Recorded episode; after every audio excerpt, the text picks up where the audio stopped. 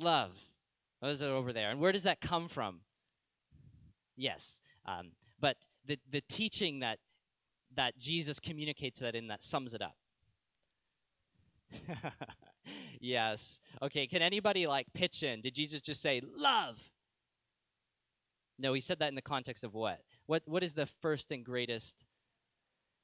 Yes, the first and greatest commandment, Jesus says, is to love God with all of your being and to love your neighbor as yourself. So that was Jesus' priority. And then he sent us out as disciples here, forging followers. He says, go and make disciples, forge followers, right? Teaching them everything I have commanded you, which was what? To love God with all your being and love each other as yourselves, all right? And so if that was Jesus's priority, this should be our priority as well. If this is what Jesus majored on, we should major on this as well, that we are about forging followers of Jesus who love God with all of their being. That is, they see him as greater, as better, as more beautiful than anything else, glorious. And it's out of that enjoyment of him that flows out into a love for each other and a right view of yourself.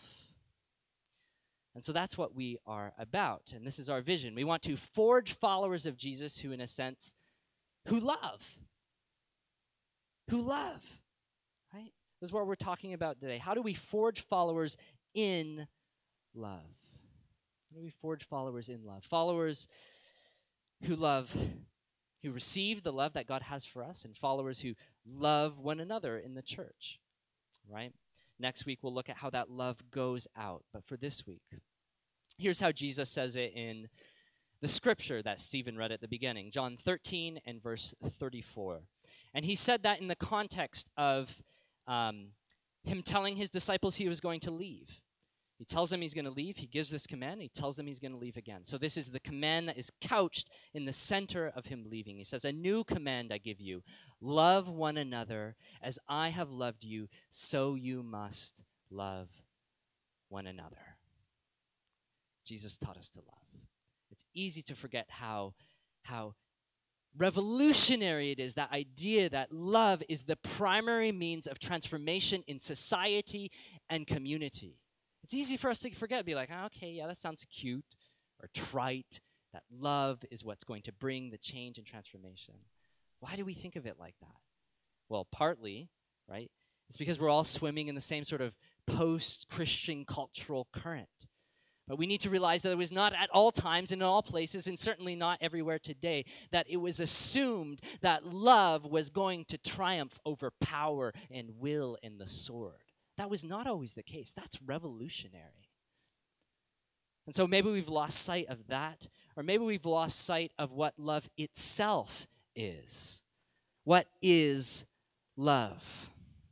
I remember a friend telling me how he became a Christian, and he used to wonder about questions like this. What is love? He wondered about big existential questions and his wrestling. And at the time, he lived in Sydney, Australia, and he described to me one day going into a neighborhood where he considered, you know, this is kind of the place to be. It's got a lot of progressive, artsy folks who, you know, think outside of the box. It also had a lot of intelligentsia. There was some major local universities.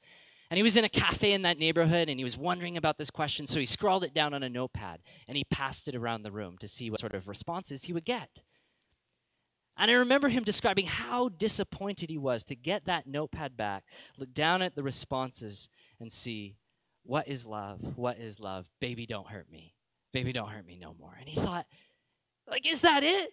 Is that all there is to it? Is there no responses better than this? None of the responses communicated the depth and the power of love that he felt.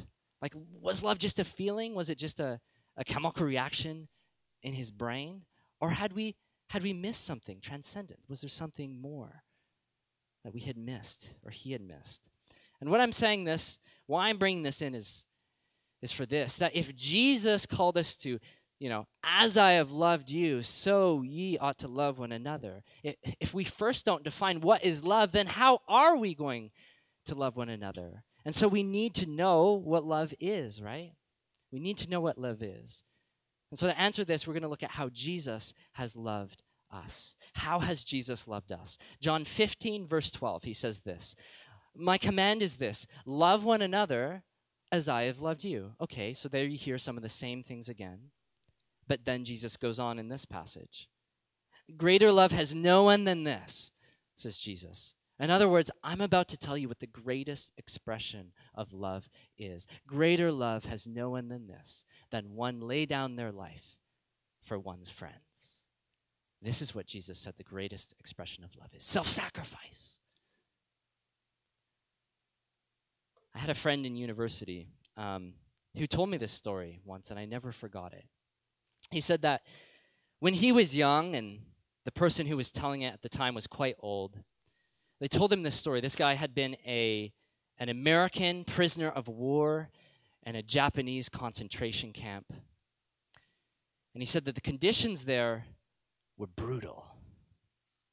They were brutal. You might have thought that because, you know, they're all allies in this camp together, that there would have been some sort of sense of camaraderie among them. But no, there was more of a sense of self-preservation. Just get through it no matter what happens to the guy next to you. And this man went on to explain that one day the guards in the prison counted the number of shovels that they had, and they realized that one of the shovels was missing. And so, as they would, they had everybody come stand outside in rows, and they demanded, who took the shovel? And nobody came forward. Nobody came forward, and they waited. And the guard said, if somebody does not come forward and say they took the shovel, we are going to begin to kill people randomly, shoot people randomly. And fear gripped his heart. And then over to one side, he saw one man step forward. Shot rang out, and he was gone. And later that day, the guards counted the number of shovels, and they discovered there was no shovel missing. There was no shovel missing. And the word began to go through the camp that one of our people, one of our men, he was innocent, and yet he gave his life willingly so that we might be spared, so that we could live. And he said that day the mood in the camp began to change. It began to change from one of self-preservation to one of unity and care for each other. Because if that man saw our lives as valuable enough to give his life for, then how couldn't we treat each other in that way? And I tell you this story of self-sacrifice, because this is what Jesus says love is. And we hear stories like this. We're like, yes, that's amazing. That's so beautiful. That's so wonderful. It just sounds so right. And yet, when we actually try and do it, it's so hard. If love is this ethos of self-sacrifice, like what an impossibility. Like, what a burden to place on us. How can we possibly do that? And yet, this is why there's Jesus. See, he comes and makes this possible. See, here's the thing. Jesus, he enters, as it were, into our prison camp. He enters into our prison camp willingly. He didn't deserve any of that, and he stood in our place. 1 John 3:16 says this, "This is how we know what love is. Jesus Christ laid down his life for us." Jesus enters into the prison camp of our lives. And in this case, there was no miscounting of shovels. There was no injustice on the part of God. God was perfectly just, and God was perfectly ordered and perfectly good, because what we deserved for our disordered love, the ways that we mistreat each other, and ultimately God, was death. And yet what he extended us was life. This is what Jesus has done for us. It's amazing. And yet you hear this and it sounds wonderful, and you're like, yes, that ethos of love and self-sacrifice. Man, Jesus just takes that, and he just takes it to the whole next level. And yet Jesus' love is not meant to be a mere example for us.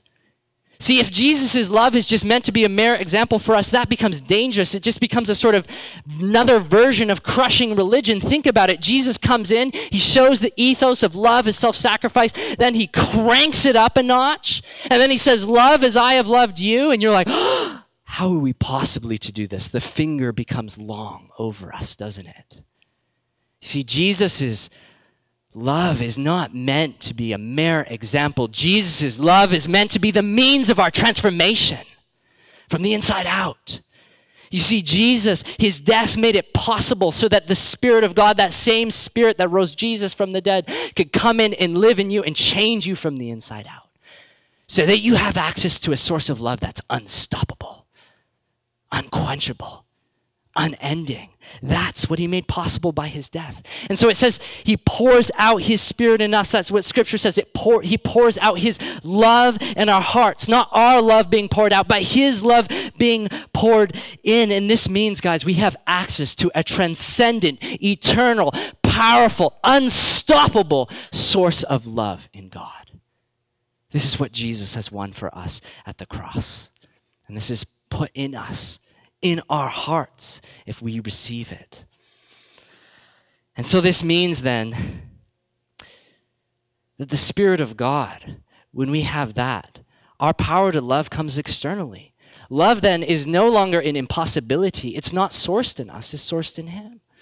Love is no longer, when we love each other, meant to be a burden. It's meant to be something that he carries along with us because he's moved in our heart. His whole paradigm, it changes everything. This is how Jesus loved us. It's not meant to be a mere example. It's meant to be something that's received by faith in. That's transformative, life-changing. This is how Jesus has loved us. This is how he's loved us. He defines it, he does it, he lives it out, and then he makes it possible for us to do it as well. Isn't that amazing?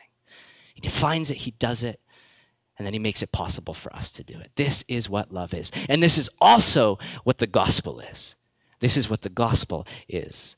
It's important that I say that in a series on vision, that we are unashamed about the gospel. We are unapologetic about the gospel here in this church because it is the gospel that is the power to bring transformation to us. It is the gospel that makes it possible in order for us to love again. And that's why you'll hear it in every sermon that we preach. And so how are we to do this? How are we to love God and each other as he has loved us? And I want to talk about each of these because this is what it looks like to be forged as a follower of Jesus, right? Now that we understand how God has defined love and how he's lived it out and expressed it, now how do we learn to love him in response? And so that we can love others. So how do we learn to love God? Well, we've heard it already that Jesus taught us to love God, particularly to love God with our whole heart and soul and strength and mind. Basically, this means love God with everything you got, all of you for all of him.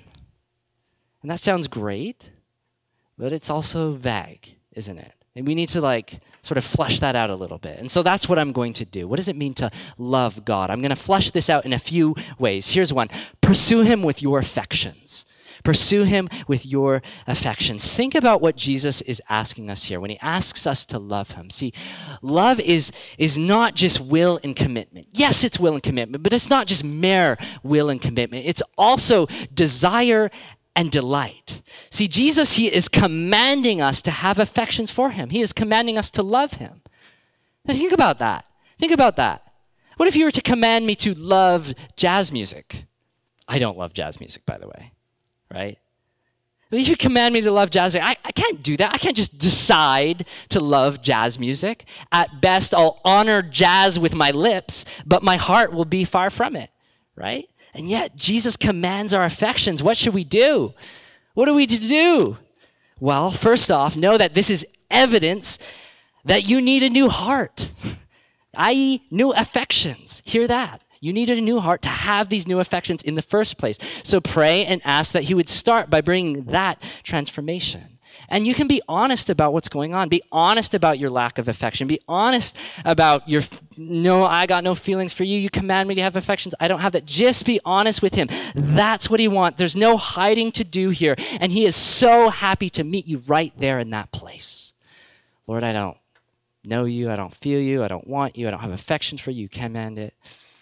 Help me to have them. He is so happy to meet you right there in that place. And provided you've asked that, you can rest assured he does, he will, he has given you a new heart. And now what you're in is in the process of cultivating and fostering your affections through encountering his grace and in his word and in prayer and in deep spiritual friendships, meaningful community. And you can rest assured, unlike jazz music, right? You know, maybe God didn't make me to enjoy jazz music. Maybe God didn't make you to enjoy jazz music, right? But he certainly made you to enjoy himself. You can rest assured in that, all right? He made you for enjoyment of his love. And in time, this will come, okay? And I know this. I've heard a number of your stories, you know, deep enough, long enough to know that for many of you, there was a time in which you didn't give a flying rip about God. And yet now what? You want him. You have affections for him. You desire him. Guys, this is evidence of his grace at work in you. Even the desire to have those desires is evidence of his grace at work in you. So be encouraged. Pursue him with your affections. He commands that. And as you pursue him with your new heart and soul, your affections, pursue him, pursue with a new mind as well. Renew your mind in Scripture, right? Don't let your faith be full of affections and delight and yet dumb. Right? How can you love what you don't know? You don't know. Know who you love. That will help you love him better. Theology matters. Study matters. Love him with your mind. I'm going to make a moment to do a plug here. Okay, so our church, along with 15 other downtown churches, is running something called Courses for Everyone. It's starting about a month from now, October 2nd, and on Saturdays, and it's a series of Saturdays from 10 to 3 p.m., you can go and in a community, it's like an intentional learning community in which you can grow in maturity of your knowledge and your love of God with other Christians. And we would invite you to take part in that. That's so important, that you would love God with your mind. Pursue him with your affections. These are what it looks like to be loving God. And I'll say this last one. Obey him with your will. John 14:15. If you love me, said Jesus, you will keep my commandments. See, if we say we love God, we're going to care about the things that he cares about. And let me be very clear here. This does not mean as long as you live right, God, that's all God wants. He is pleased with you just because you're living right. No, okay? Love is the root out of which honoring God with our wills is the fruit, okay? Love is the root out of which we want to honor him with our wills and follow his teaching and commands, and that's a fruit, okay? In the same way that I can say that I've seen God change many of your affections, I can also say that I've seen many of you change your will. That, again, is evidence of his power working within you, his love in particular working within you. There's much I could say about what it means to follow Jesus in his commands and his teaching, but I'm just going to try and sum it up and suffice it to say this, and that is, Jesus' view of human flourishing is so radically different than what you might see on BuzzFeed or read in the Wall Street Journal, okay? His vision for human flourishing when it comes to human connection and sexuality, all the way to how you treat the poor, is so radically different. And you might feel like a world apart from that. But surrender, just keep surrendering your will to him, and you will find in time that he, through his love, by his Spirit, begins to reshape you slowly, slowly, slowly to be more like him. Pursue him with your affections. Love him with your mind. And obey him with your will. Okay. Now we're ready to get to our text today, which was, as I have loved you, so you must love one another. See, all of these things are what it looks like to love God, right? And it's important actually that I say this, that we at Church 21 are committed to seeing you through. We are committed to seeing you grow as a disciple of Jesus in your maturity in Christ and in your Christ-likeness so that you would become more and more like our King Jesus and that you would love God with all of who you are. That's our commitment to you. And so the words of Jesus, as I have loved you, so you must love one another. So now we've looked at how Jesus has loved us and how we love God in response. And now the final part of that is how do we love one another? See, this is where the love of God really comes home to roost, right? See, this is where what is spiritual, this is where what is invisible becomes tangible and visible and embodied among us in community, that our love for each other flows out of the love that we have experienced in God, that we are to love one another. It's such a simple command, right? Such a simple command. I have a daughter. She's almost 3 years old. I think she's almost at the point where she could land this. It's such a simple command. And yet at the same time, it's so profound. And I've been a Christian for a while, and yet I still fail at this all the time. It is so simple, and yet it is so profound. And it is also central, that much. In fact, you could, in a way, say everything that Jesus teaches flows out of this command. And so why don't we? Why don't we love each other well? If it's so central, if it's, you know, simple and yet profound, why can't we love each other well? What stands in the way? What stands in the way? Let me ask that to you. What stands in the way of us loving each other well? Say it out. Ourselves. Yes, me. I stand in the way. That is the simplest way to sum it up, right? We don't love each other well because we are trying to love ourselves well. What a mind-twisting thing, right? How wacky is that? We don't love each other well because we are trying to love ourselves well. And there's a way in which I was preparing for this, and I could just like hear the wheels turning in your head. Well, don't we need self-love? Don't we need self-care? Like if I'm not doing self-love and self-care, how can I ever have love and care to give to other people? Like won't I just burn up? Like how is this taking care of my well-being? And let me just say there's a truth in that. And the truth in that is this, and that is that we can't love out of a place of lack. That's right. We can't love out of a place of lack. But if you've ever tried to self-love, how's that going for you? How's it going for you? Standing in the mirror saying, I'm strong today. I am beautiful today. I can do it today. I am loved today. How's that going for you? How's that working? See, what's so much more powerful than that?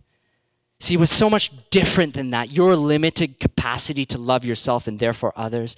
Okay, what's so much other than that is to know that you are loved. That you are loved by a God inexhaustible. You are loved by a God unchanging. And when you know that you are loved by Him in that way, then and only then will you have a source of love by which you can then love others. All right? And so this is why loving God is the priority, that we love Him.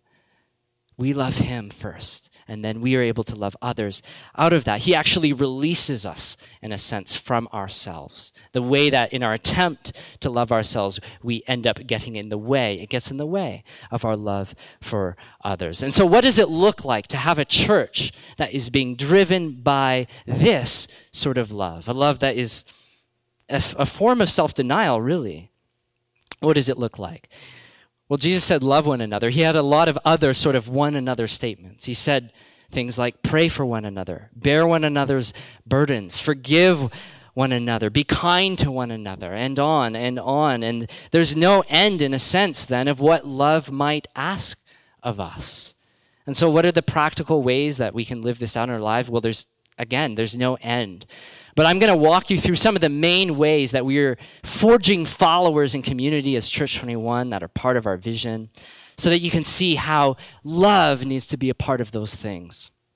One is that we gather on Sunday, like we're doing right now, right? We're gathering, we pray together congregationally, we praise God together, we hear the word preached together, we take communion together. All of these things together, they make the church visible, right? They make the church visible to each other. You can get to know and interact with each other. You're not alone. They make the church visible also to outsiders. All of this is a beautiful, a glorious thing, right? Jesus, He loves His church. He loves seeing it made visible in this way. And so what does it look like for our gathering to be motivated by love? Again, lots of things I could say. Let me pick on one. And that is that in the same relentless way that Jesus loves His church, so we should be loving it in the sense that we don't stand to one side and critique it from over here. No, we are a part of it and we love it. And so we don't critique it off on an island somewhere. No, we're part of it. And so, like Bonhoeffer would say, we're not an accuser of the brethren. We become advocates for the brethren. It doesn't mean we can't point out problems, but we do it from a stance of love, I'm pointing this out because of how much I love you and the thing that I'm a part of, the church community. See, love changes the stance, the way with which we approach problems in the church.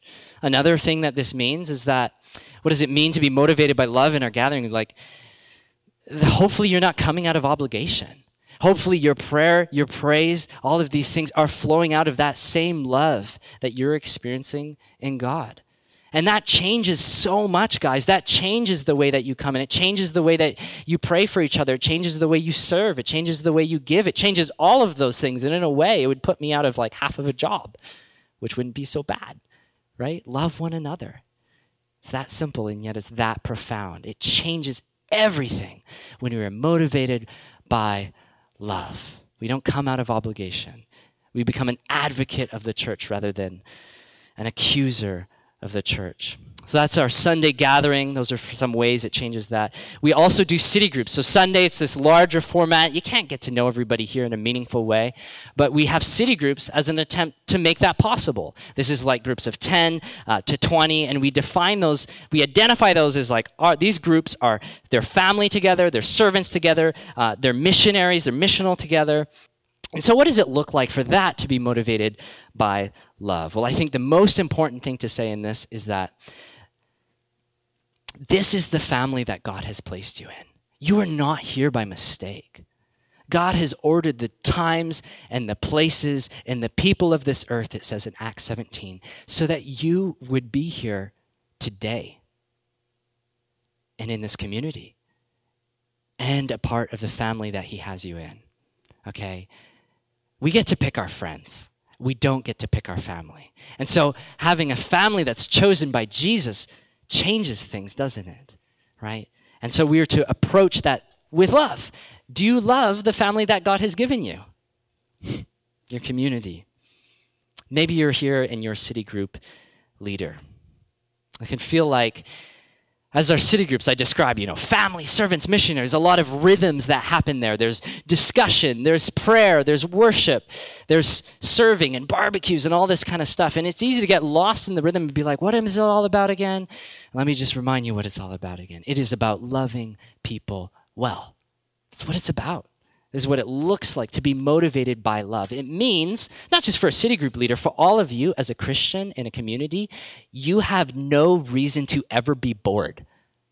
When you are motivated by love, this has profound implications on you. That means there is always somebody around you that needs to be prayed for, that needs to be served, that needs to be cared for. There is always something that God has you to do. Your time is not free. It was bought with a price. Glorify God with your time. Jesus has placed you here for a reason, in a community for a reason. What does it look like to be loving in that community, shaped by Jesus? Okay, so we have our gathering for worship. We have our city groups that's a bit smaller, and then we get right down to it. The smallest level is what we call change groups. Those are 2 to 3 people, guys with guys, girls with girls. And they're shaped by reading Scripture deeply, intentionally, prayer, and holding each other accountable. And basically what it is, change group is a fancy label for saying, hey guys, you need deep, meaningful, spiritual friendships in your life. You need it. You have to have it, okay? And I understand some of you come from faraway places. I did at one time, you know, and you have these friends in other places, and you're like, oh, that's my deep relationship. I'll stay connected with them over the phone or Skype, or I guess it's Zoom now, whatever. And that's good, okay? Don't drop that. Don't give that up. But you need deep, meaningful, spiritual friendships that can sit in front of you, okay? That can call you out on your junk. That can say it to you like it really is, in love, of course. You need that. That's crucial, crucial for your spiritual well-being. That is the very means by which God wants to grow you up into maturity in Christ. He's appointed these people in your lives. You see that? And yet we try and avoid that. See, you think of David, right? King David, he had this guy Nathan come in and confront him. Who are the Nathans in your life? Who are the people that you've given permission to be able to confront you with where you're at? See, if you don't have that, you are a danger to this community and a danger to yourself, because you will not see your own sin all the time, and that will take you out. But that's not what we want. We want you to have deep, meaningful spiritual friendships so that in love you can build one another up in Christ Jesus in maturity. So we gather together on Sunday, we meet in these smaller communities called city groups, and then we have change groups to really go deep with just a few people. And those are the way that we're attempting to forge followers of Jesus in the biggest sense in our community. We also have men and women's and youth ministry. Our men's ministry, let me just pitch it right here, a men's event coming up on September the 10th at 7 p.m. in the West Island. If you need a ride, somebody's gonna try and figure that out in the announcements time, okay? And there's also a women's event coming up on September 24th. Details to come. Be there, be square, you know? Anyway, these are all ways that we forge followers of Jesus in community. And of course, it is so important that we remember in all of this, okay, that without love, our Sunday worship is nothing. Okay, without love, our city groups are nothing. Without love, our change groups are nothing. Without love, my preaching is nothing. Without love, our social action is nothing. Without love, it's nothing. But with love that the Holy Spirit puts in our hearts, Jesus wants to change us. He wants to forge us. Here, time, pressure, heat. He wants to do that in you. I want to end with this.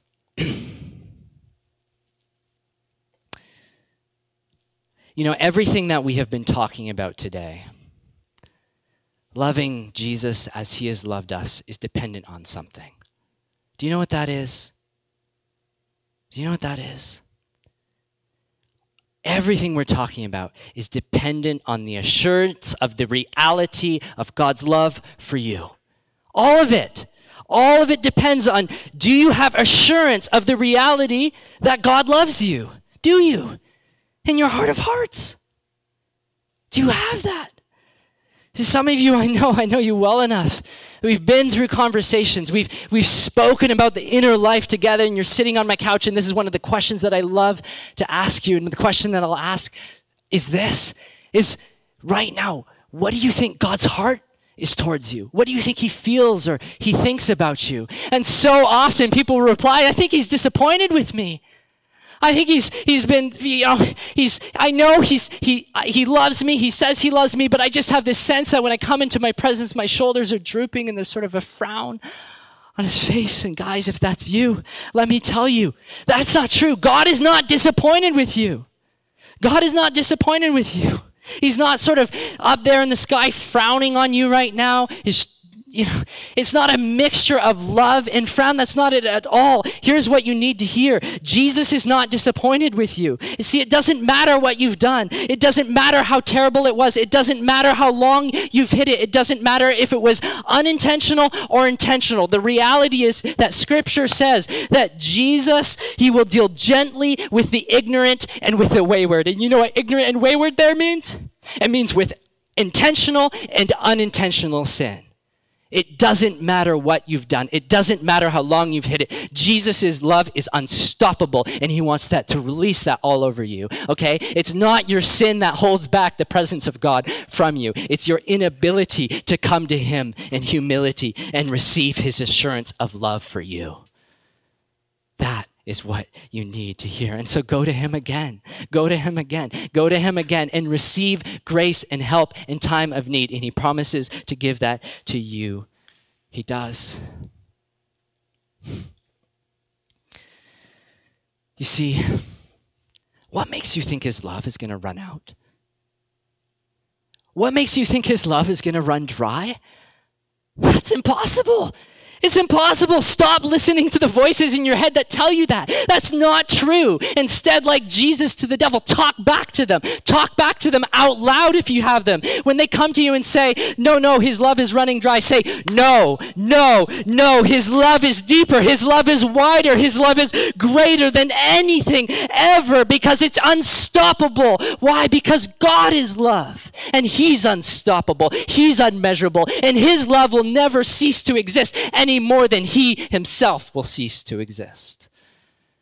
God's love is unstoppable. Talk back to those voices. And if they begin to question your assurance and security in Christ. Tell them, no, if Jesus would pursue me in love when I was still a rebel, if Jesus would pursue me in love when I was still a sinner and I didn't give a flying rip about him, and yet he would welcome me into his family and make me his child and call me his friend, why would he now unfriend me? Why would he now abandon me as his child? He will never do that. He can no more abandon himself than us than he can abandon himself. This is what is true. Do you believe that? Talk back to those voices in your head that say the love of God is running out. Talk back to those voices in your head that say you are not secure in Christ. You are. See, this is something that blew my mind as I was preparing for this. You see how it says, Jesus taught us, right? Love your neighbor as yourself.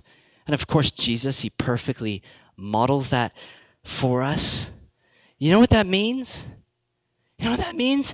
That means that not only Jesus does he love us perfectly as his neighbor, that means the same love and commitment that he has towards himself, he has towards you. The same love and commitment he has towards himself, he will see you through. He will not let go of you. He will not drop you. He is as committed to you as he is committed to himself. When we are faithless, he remains faithful. For what? He cannot deny himself. That's what's true. That's what's true. Isn't that incredible? And so know the security you have in Christ. Know the security you have in Christ. You are in him. He loves you. He is for you. And the only right response to a love like that is to love him back with all we are. Don't hold back. Why would you hold back? Don't hold back. Love him with all you are. And so let that be what we're about as we are forged as followers of Jesus. You see, there are many good things to be about, but there is one great thing. Let us love God with all of our being and love each other as ourselves. Let's not complicate this. This is our vision. Let's pray. Spirit of God, you are the one who brings love. Lord, some of us are struggling to receive that today.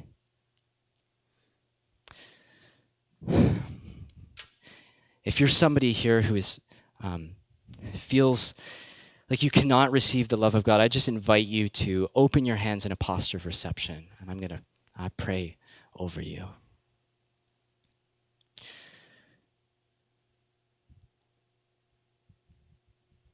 Lord, have mercy on me. You can say that.